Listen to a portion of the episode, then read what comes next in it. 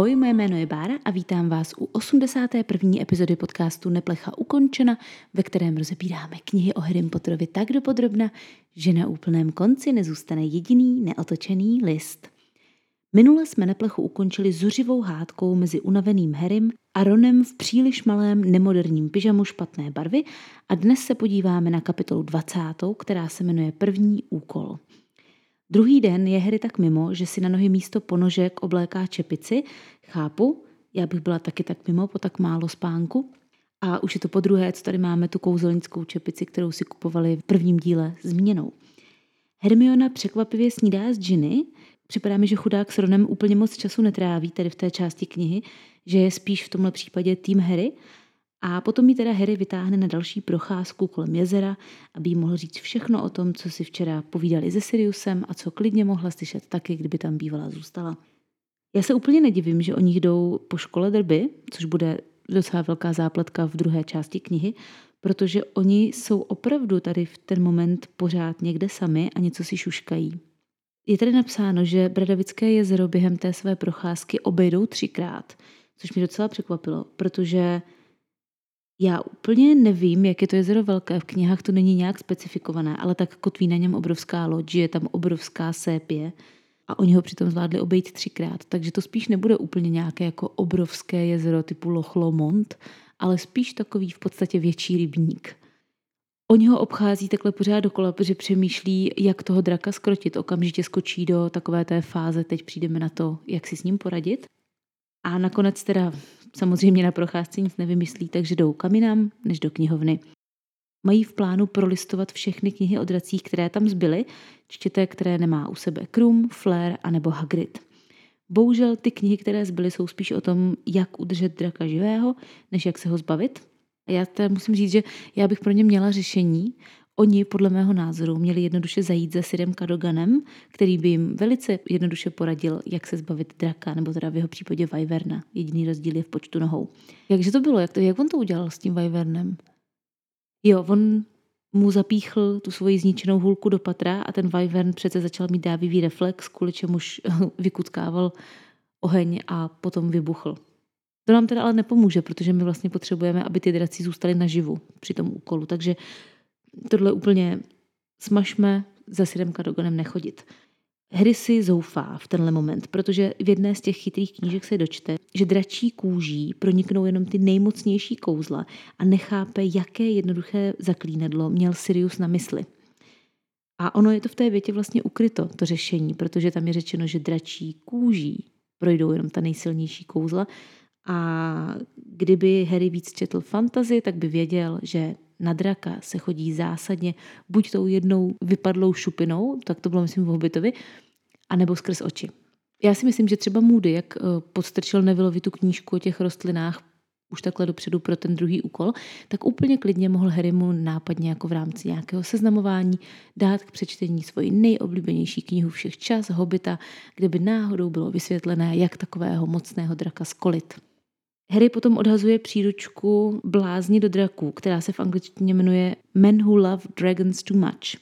Doslovný překlad by byl muži, kteří milují draky až moc. Chápete? Uh, já jsem úplně nenašla o tady té knížce moc zajímavého, akorát jak jsem zadávala tady ten název do internetu, tak jsem zjistila, že existuje stejnojmená fanfikce, docela populární, ve které jeden konkrétní muž, Harry Potter, eh, miluje jednoho konkrétního draka až moc. Tak jenom kdyby to bylo pro vás zajímavé téma, tak povídka Men Who Love Dragons Too Much je bohužel jenom v angličtině, myslím. Potom Harry přemýšlí s Hermionou nad nějakými dalšími způsoby, jak nad drakem vyzrát. A Hermiona přináší jako velice dobré nápady, musím říct. Ten první je, že by Harry drakovi mohl přičarovat místo zubů tmavočervené dásně což samo o sobě nezní úplně jako geniální plán a Hermiona to docela rychle uznává. A já jsem si úplně říkala, že to je hrozně zvláštní, jako co jí to napadlo, protože proč tam je specificky napsáno, že mu má vyčarovat tmavomodré dásně, proč tam Hermiona neřekla něco jako, že by mu Harry odčaroval zuby.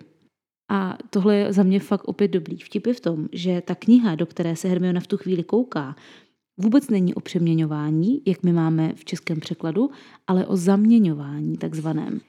Nebo prohazování, respektive o proměně něčeho v něco velmi podobného. No a v originále Hermiona navrhuje, že by mohly ty jeho zuby, ty dračí zuby, prohodit ne za dásně, ale za takzvané wine gums. Přičemž wine gums je značka britských želé bombónů, něco jako u nás žížalky, řekněme. Takže tady jsme vlastně v podobné situaci jako v té první kapitole Harryho Pottera a kamene mudrců s Sherbet Lemons a citronovou zmrzlinou. Tady prostě pan překladatel netušil, co je to wine gum, značka bombónu, a tak to přeložil mechanicky, protože wine je samozřejmě víno, ale i tmavě červená barva. A gums jsou samozřejmě bombóny, žvíkačky, ale taky dásně. Takže on to bohužel přeložil úplně tím opačným významem, protože si říkal zuby dásně asi, a přeložil to jako tmavě červené dásně, přitom to mělo být, že Harry promění tomu drakovi zuby v bombóny. Což by bylo podle Hermiony žádoucí, protože když by ho kousl, tak by se Harrymu asi zase tolik nestalo. A jenom tak jako v rychlosti, proč se těm bombónům říká vinné bombóny, wine gums, protože když byly vynalezeny, tady ta konkrétní značka, tak se ty jednotlivé příchutě, je tam pět druhů v, té, v tom pitlíku, pojmenovaly po druzích vína.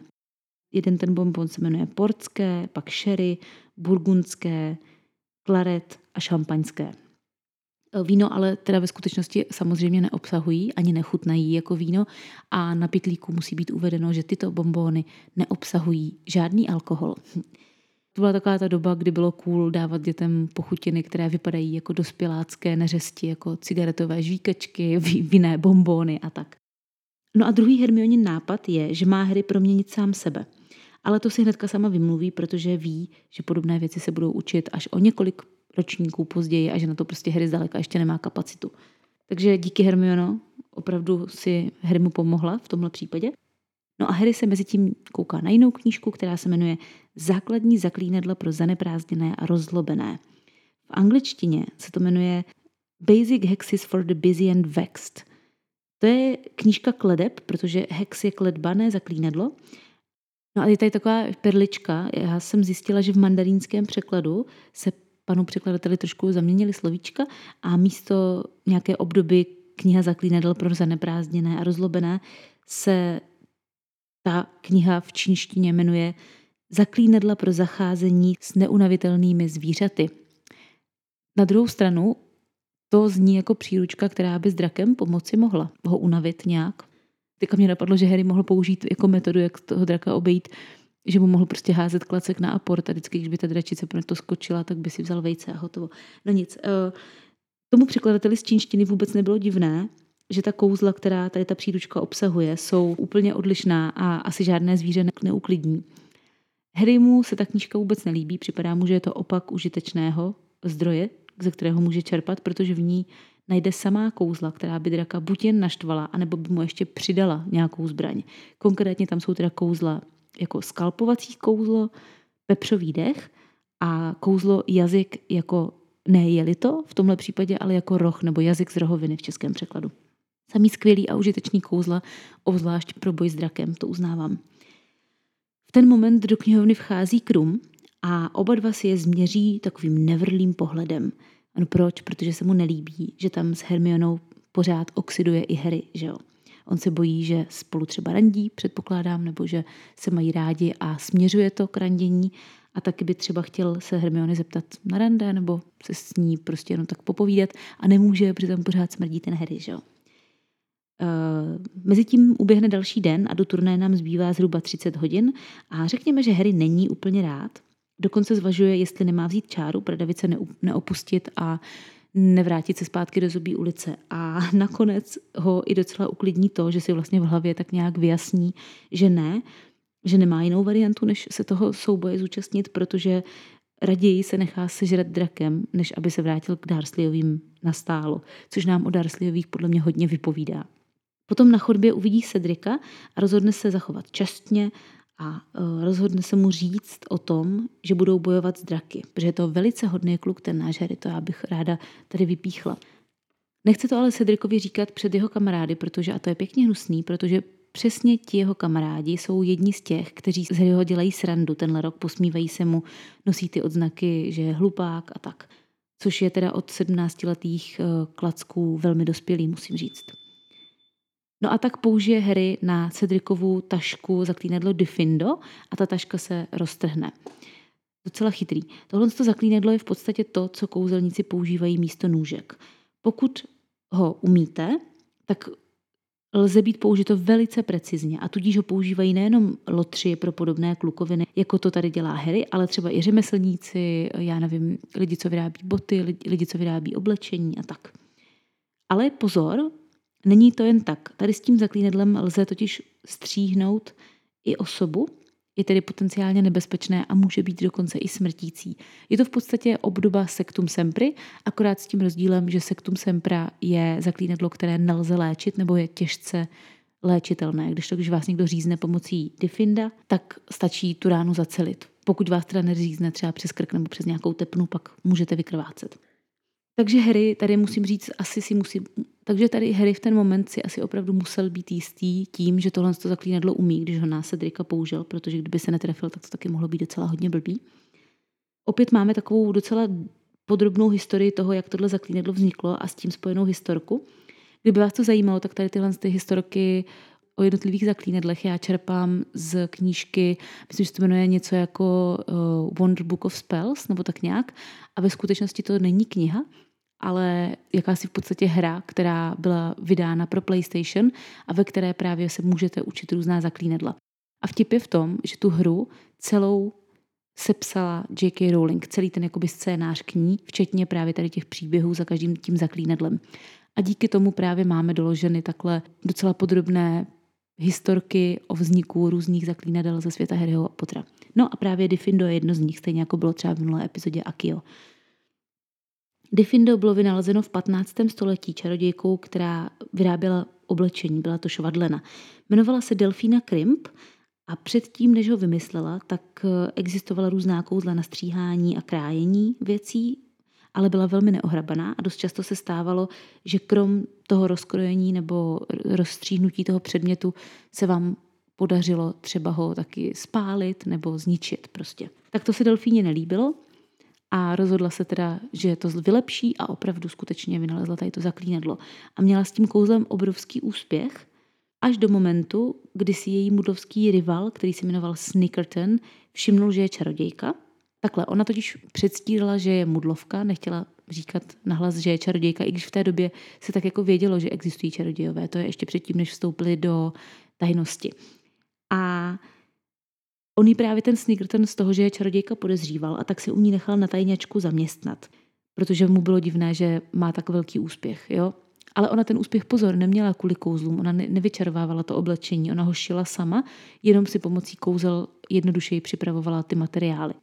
No tak on u ní byl zaměstnaný a chtěli nachytat jak kouzlí, jenomže několik týdnů jediná známka magie, které si všiml, byla to, že nikde v té dílně nebyly žádné nůžky.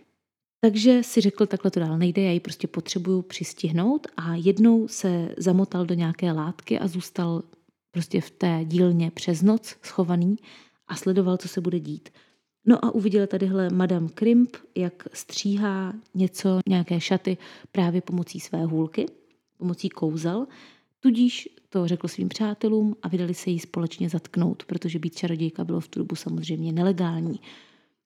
Podařilo se jim jí svázat a chtěli najít její hůlku. Takže prohledávali celou tu místnost, nemohli ji najít.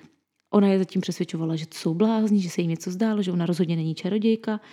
A nakonec se jí podařilo je přesvědčit, aby jí povolili alespoň jednu svázanou ruku, že se chce podrbat na bradavici, kterou měla na bradě, že jí hrozně svědí. No tak oni jí povolili tu ruku Předpokládám, že jí povolili tu ruku, protože ještě byla varianta, že jí tu bradavici podrbou oni a to asi nechtěli, protože by se jí mohla roznést na jejich ruce a tak prostě drbací bradavice to není nic moc. No a v tu chvíli se ukázalo, že ta bradavice vůbec nebyla bradavice, ale že to byla právě ta hůlka té uh, delfíne kriketon, kterou ona měla takhle fikaně schovanou, jakoby přeměněnou v bradavici a ve chvíli, kdy se jí dotkla, tak se z ní stala opět hůlka. Delfíne popadla pytel svých vydělaných peněz, a přemístila se pryč. A zajímavě od té doby všechny výrobky toho pana Snickertona, toho, který se jí snažil takhle zlikvidovat, byly jako kouzlem pokaždé rozstříhány hned po té, co je dokončil. A on teda údajně nakonec zemřel bláznivý, protože si myslel, že ho všude pronásledují obří nůžky. to má za to. Jak to dopadlo s paní Kriketem, si nejsem jistá. Každopádně Difindo znamená latinsky rozdělit nebo otevřít. Ono je to právě i podobné skrz to otevřít tomu zaklínadlu, kterým se otevíral hrb čarodějnice. To bylo něco podobného, myslím, Disendium nebo tak nějak. Naštěstí to teda Harrymu projde, Cedricovi nic neuřízne a opravdu mu jenom roztrhne tu tašku, aby musel zůstat na chodbě sám. Pak mu předá tu zprávu a Cedric to úplně nevezme, je zhruba asi tak stejně šťastný jako Harry, když to zjistí a vůbec nechápe, proč mu to Harry říká. Harry zase nechápe, jak si může myslet, že by mu to neřekl, protože jeho vlastními slovy to by nikdy neudělal nikomu, ani svému nejhoršímu nepříteli, leda, že by to byl Snape nebo Malfoy. A mě tady hrozně baví, že Harryho myšlenky v tady téhle té knize v podstatě říkají, že už má Snape na úrovni, neřekl bych mu, že ho chce sežrat drak, použil bych na něj krucio, kdyby ho přejelo auto, tak mu nepomůžu a nechám ho chcípnout někde v Pangejtu. V podstatě takhle já to vnímám. Z ničeho nic se z náhodné učebny jen tak vynořuje profesor Moody, který tam Harryho vůbec nešpehoval celou dobu a táhne ho pryč do svého kabinetu. Hádám, že Skrček není vůbec, ale vůbec rád, že Harry ty informace, které mu takhle těžce předává skrze Hagrida, šíří dál. A říká o tom Cedricovi. Protože samozřejmě Skrk nejenom, že se snaží, aby Harry celým tím turnajem prošel co nejlíp, ale zároveň on potřebuje, aby ti ostatní studenti na tom byli co nejhůř, aby šel i v ideálním případě Harry do bludiště jako první. To je podle mě jeho jako jediná snaha v tenhle moment. A myslím si, že Harry ho právě tady v té své snaze si to celé v podstatě stěžovat a za žádnou cenu nepodvádět musí pěkně štvát, že mu to vlastně stěžuje celý ten jeho systém. Moodyho dekorace v kabinetu Harryho hodně zaujmou a je to už třetí kabinet profesora obrany proti černé magii, který vidí a sám si všímá, jak diametrálně odlišné všechny jsou. A to ještě netuší, co ho čeká příští rok, co se dekorací v kabinetu týče. Moody tam má různé detektory černé magie. Ten první, o kterém se budeme bavit, tak je čidlo tajností, neboli Secrecy Sensor. A to je velká něco jako, řekněme, televizní anténa zlaté barvy, která je taková velmi pružná a když se někde objeví nějaká tajnost nebo nějaká lež, tak začne vibrovat. Blbý je, že v Bradavicích Moody mu vibruje neustále. On sám tvrdí, že to je proto, že studenti si pořád něco vymýšlí, ale já bych spíš si myslela, že to možná bude mít něco společného s tím, že má v truhle na sedm zámků zamčeného nějakého pána. Buď to, anebo to, nevím, nejsem si jistá. Každopádně tohle není naposledy, co je tahle mašinka zmíněna v knihách, ještě se s ní párkrát setkáme. No a tady docela vtipně Moody říká, že musel úplně odstranit svůj lotroskop, protože pořád ječel. Je údajně velmi citlivý a zachytí lži na míle daleko, No, anebo to opět souvisí s tím, že tam má toho chlápka v té truhle, že jo.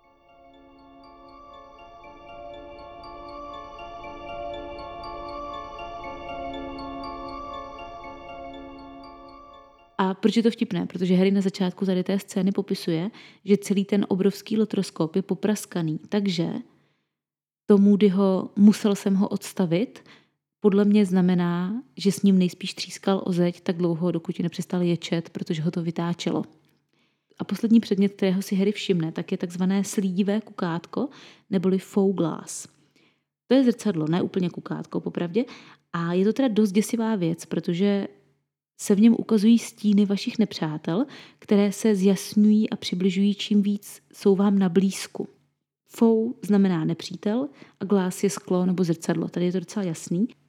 Takže u toho českého překladu se mi dost líbí to kukátko, protože mi to evokuje, že na ty své nepřítele skrz ten předmět nějakým způsobem koukáme.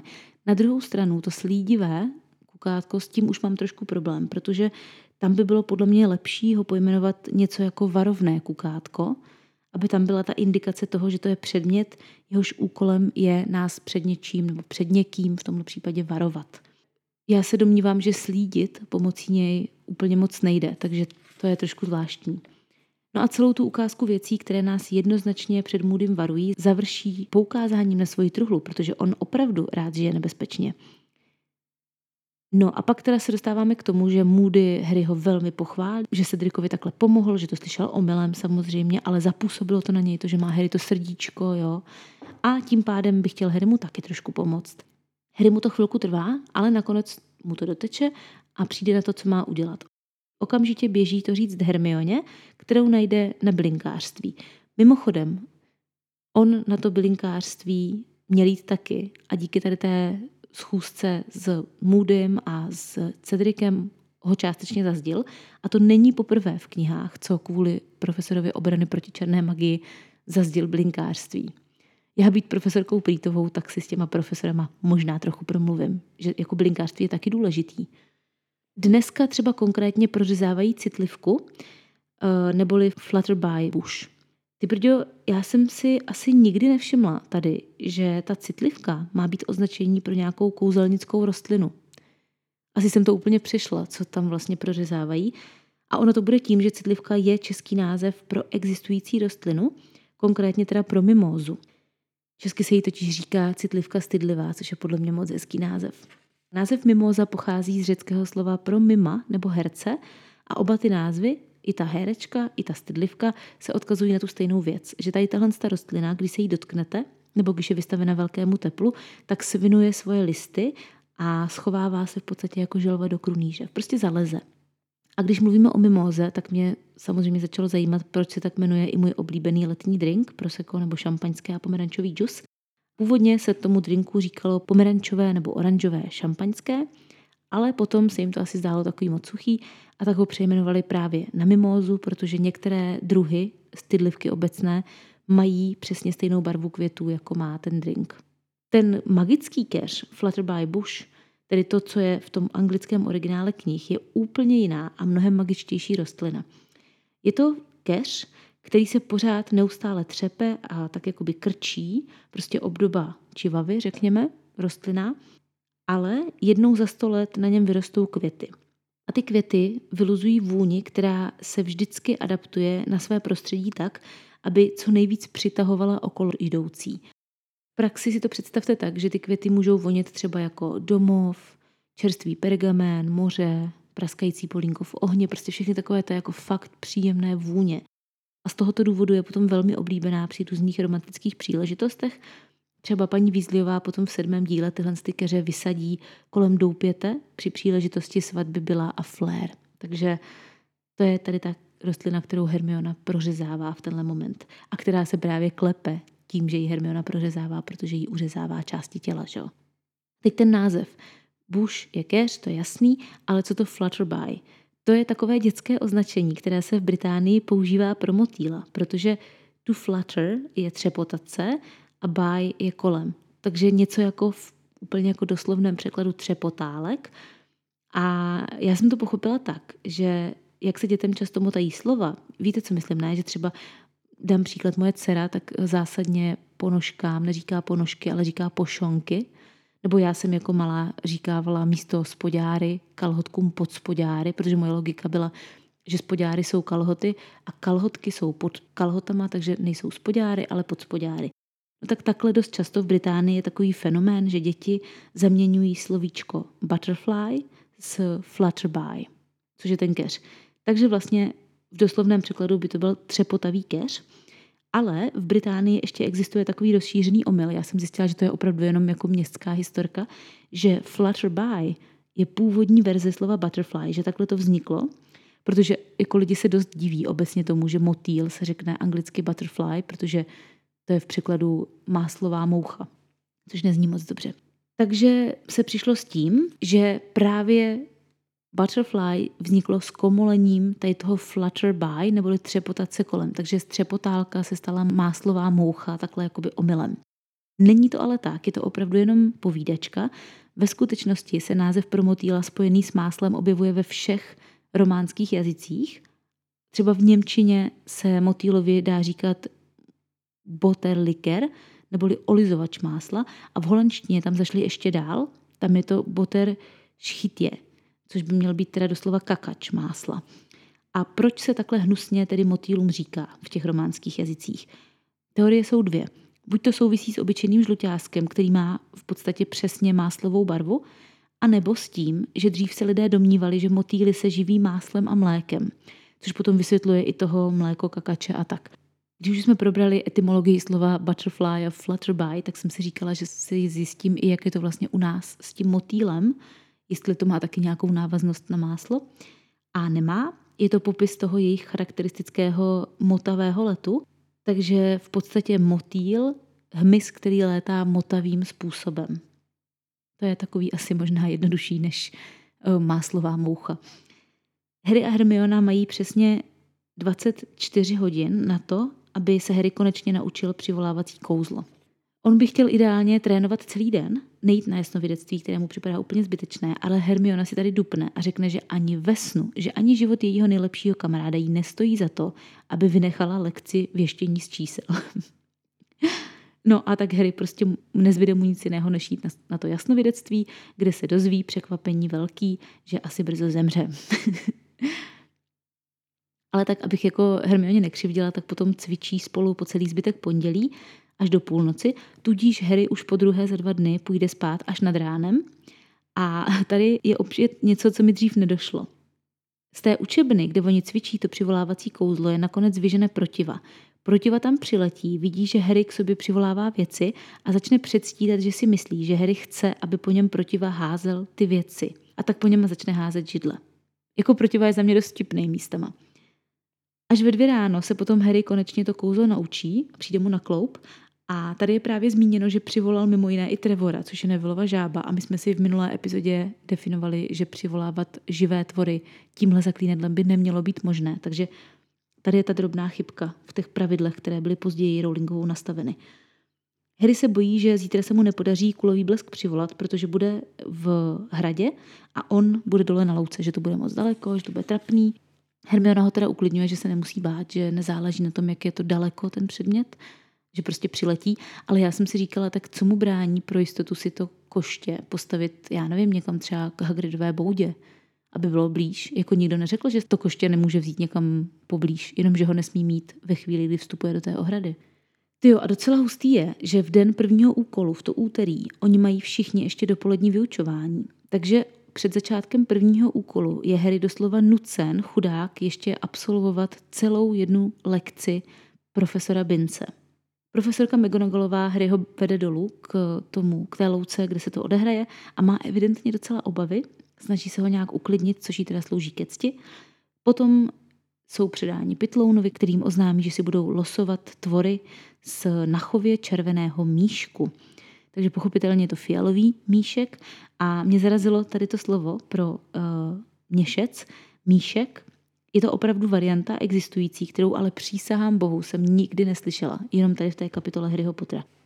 Jejich úkolem teda nakonec není dostat se drakovi za záda, ale zmocnit se zlatého, protože v téhle knize evidentně všechno zlaté i záchody, vejce. Flair si vytáhne jako první velšského zeleného draka, který se v angličtině jmenuje Common Welsh Green. V doslovném překladu je to běžný velšský zelený drak a je víceméně v pohodě, nejčastěji žere ovce, lidi ani nemá moc rád po chuti a ovcí je ve Walesu dostatek, že jo? takže v pohodě, vyhýbá se lidem, žádný problém. Nejvtipnější část na tomhle je, že Wales má skutečně ve znaku draka, že jo?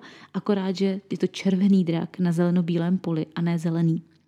Krum si potom v zápětí vytahuje čínského ohniváče neboli Chinese Fireball – a tohle je takový červený azijský drak, který plive oheň v koulích, nebo respektive z nosu funí oheň ve tvaru hřibů, což je teda obsaženo i v tom jeho britském názvu Fireball, ohnivá koule. Taky se mu ale říká někdy lví drak, protože má zlaté uh, takové trny kolem obliče, které mají vypadat jako hříva a předpokládám, že má vypadat o dost víc čínsky než ty ostatní drasy, ti evropští.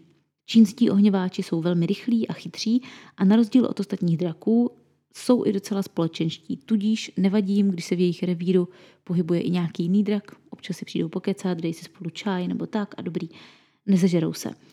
A na rozdíl od velšských draků preferují k jídlu spíš prasata, což je teda zrovna z okolností nejrozšířenější druh masa v Číně. To si pamatuju ze základ z hodin uh, zeměpisu, tak snad se to nezměnilo.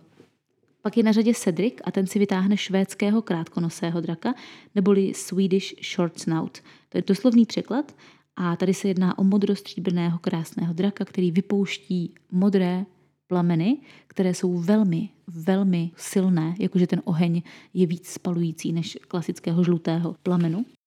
Žijí hluboko ve švédských horách, daleko od civilizace a lidi taky úplně nemusí. No a na Harryho pochopitelně zbyde maďarský trnoocasí neboli Hungarian Horntail.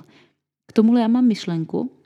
Já si totiž myslím, že Rowlingová jako původ tady tohohle nejvíc děsivého, nejvíc hořlavého draka zvolila Maďarsko, protože jí to asociuje pálivé věci.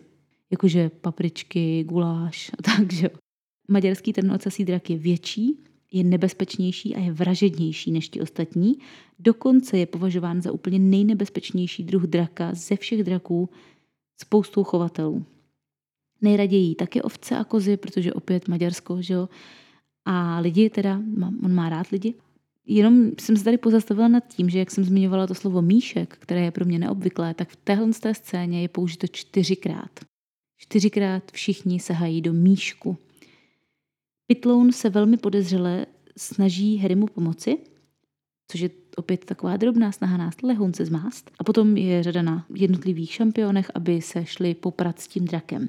Cedric ho obejde za 15 minut, Flair za 10 minut a Krum nevíme, ale bylo to s jistotou nejrychleji, protože je potom na stejné pozici jako Harry. Harry mu se podaří naštěstí to koště přivolat, tahle ta část se povedla a od chvíle, co na něj sedne, už je zase úplně v pohodě a jede hrozný bomby. Já se vlastně docela divím, že se Harry nikdy v průběhu knih nepokusil na koštěti porazit Voldemorta, protože minimálně, i kdyby se mu to nepovedlo, tak by neměl strach a vlastně by se u toho dost pravděpodobně i bavil, protože on je na koštěti úplně jiný člověk. Harry se rozhodne, že nejlepší taktika, jak dostat dračici od vajec, bude, že sám sebe použije jako návnadu. Takže vlastně kolem té dračice létá v podstatě jako komár a snaží se ji nějak jakoby dostat ven. A ve chvíli, kdy ona vzlétne, tak on podlétne pod jejíma nohama, získá vejce a Pitloun z tribuny ječí, že příště se na něj bude jistě vsázet víc, protože byl nejrychlejší, takže se mu to povedlo jakoby nejlíp. To je opět velmi důležitá věta, která je zaobalená do velmi nepodstatného komentáře v zápalu boje. Mně se fakt strašně líbí, jak dobře tady v těch kapitolách Rowlingová dokázala vystihnout Harryho pocity, protože v těch předchozích kapitolách před úkolem to bylo jako místy fakt občas až nepříjemné. Mně se to teda nečetlo dobře, ve smyslu, že ty Harryho pocity hrůzy a izolace a toho, že vlastně neví, co bude dělat, se přenášely skrz ty knihy, skrz ty stránky té knihy i na mě. A tady najednou celá tahle ta situace vrcholí do takové úplně obrovské lehkosti, z Harryho to všechno spadne a o to větší radost potom čtenář a potažmo i teda Harry mají z toho, že dobrý, že to zvládl, že to dopadlo v pohodě a že teď už si může zase na pár měsíců oddechnout. McGonagallová se raduje, ale Harry vidí, jak se jí třesou ruce, což je podle mě taky moc pěkný detail, protože ona se o něj zcela evidentně asi dost bála. Profesor Moody vypadá velmi spokojeně, což zase od něj odvádí pozornost, protože my si v tuhle tu chvíli máme myslet, že ten někdo chce, aby se Harrymu v turnaji nedařilo, že? No a celá ta euforie je ještě završená tím, že Ron konečně vytáhne hlavu z pozadí, zjistí, že fakt není o co stát a rozhodne se, že s Harrym teda zase budou nejky. Hurá, protože bez Rona to úplně upřímně vůbec nebylo ono. Hermiona se pak rozbrečí radostí, protože jsou zase všichni v pořádku a spolu a je to pro ně tak dojemná scéna, že tu je napsáno, že skučí a nakonec odběhne pryč. Načiž Ron to okomentuje slovy, aby ještě nezačala štěkat. Eh, to je trošku opět zmatený překlad, protože v originále ona opravdu zaskučí, to je stejné, odběhne a Ron to komentuje slovíčkem barking. Barking skutečně znamená štěkat, ale v tomhle tom kontextu tím má Ron na mysli, že je bláznivá, protože je to zkrácenina slovního spojení barking mad, přičemž přesný původ té fráze se nezná, ale předpokládá se, že to má něco společného se vsteklinou, protože lidi, kteří mají vsteklinu, tak eh, štěkají někdy. Takže v podstatě, když se řekne, že je někdo barking nebo barking mad, tak to znamená, že je bláznivá, zasažená vsteklinou. Takže Ron opravdu si nemyslí, že Hermiona začne štěkat, ale komentuje, že nechápe, proč brečí, že je to bláznivka. Teď se dozvídáme, co udělali ostatní šampioni a Cedric přeměnil kámen v psa. Toho psa potom použil jako návnadu. Což teda nezní úplně jako dobrý plán, ale tak jako měl na jeho vymyšlení ze všech šampionů nejméně času, takže nakonec je to docela kreativní. No a kdyby vás zajímalo, proč se rozhodl proměnit zrovna kámen v psa, jakože tady tahle ta volba předmětů, tak to má svůj důvod. A opět ten důvod je spojený s tím, jak funguje přeměňování, protože v angličtině on přeměňuje rock into dog. Jo, ono se to rýmuje. Takže opět přeměna jednoduchá na základě podobnosti. Tentokrát ne vizuální, ale zvukové. No a v češtině je řečeno, že ho přeměnil z nějakého důvodu v eh, Novofunlandiana, přičemž, prosím vás, víte, v co ho přeměnil, v jakou rasu? V angličtině? V labradorka. Takže dračice tam chtěla sežrat malýho, krásného, předpokládám zlatýho labradorka. Flair zvolila jinou metodu. Ta se pokusila v češtině toho draka uspat, přičemž v angličtině je to specifikováno, že ho chtěla zhypnotizovat, že ho uvedla do tranzu. No a Krum ho úplně napřímo prostě a jednoduše trefil něčím do oka, tady zatím nevíme čím, protože Krum předpokládám na rozdíl od Harryho četl Hobita a vyzná se v severské mytologii, protože je ze severu, že jo? takže věděl, jak na draky. No a Harry nakonec dostává hodnocení, přičemž Pitloun je opět zase podezřelý, protože mu dal 10 bodů, i přesto, že měl Harry zranění, takže on sám proti tomu protestuje. Na druhou stranu Karkarov je taky trošku podezřelý, protože ten mu zase naopak dá jenom 4 body. Dozvídáme se, že druhý úkol se bude konat opět 24. tentokrát ale února, tudíž přesně za tři měsíce. Ale šampioni v té době teda nebudou jen tak odpočívat, dostanou za úkol uh, na tu dobu mezi tím rozluštit hádanku, která je obsažená nějak v tom vejci. No a my víme, jak to má hry s domácími úkoly, že? takže asi tušíme, že příští tři měsíce se to kolem toho vejce moc točit nebude. Epizoda potom končí dalším Harryho ultimátním stěrem, na kterých je ta kniha dost postavená a to konkrétně stěrem Rity Holoubkové. Ta za Harrym běží a chce po něm aspoň jedno slovíčko jako vyjádření k prvnímu úkolu a on jí skutečně řekne jenom jedno slovíčko a to s Bohem. Ode mě to taky bude s Bohem dneska, akorát ještě bych vás samozřejmě chtěla jako vždycky pozvat na moje Hero Hero, kde tenhle čtvrtek vyjde epizoda, ve které se budeme věnovat často kladným otázkám z webu J.K. Rowlingové. Kdo by si nepamatoval nebo nevěděl, tak to je epizoda, která navazuje na tu, která byla věnovaná starému webu J.K. Rowling, přičemž já jsem tam tehdy jednu celou sekci vynechala, protože mi přišla velmi zdlouhavá a to byla právě sekce, která se věnovala otázkám, které v době před vydáním 6. a 7. dílu čtenáři kladli autorce. Co je zajímalo, co si mysleli, že se bude dít a tak, tak to si dneska projdem. A vrátíme se tím pádem opět nostalgicky do roku, já nevím, 2002-2003, kdy jsme ještě nevěděli, jak to dopadne všechno a mohli jsme jenom typovat. Tak se mějte krásně. Neplecha ukončena.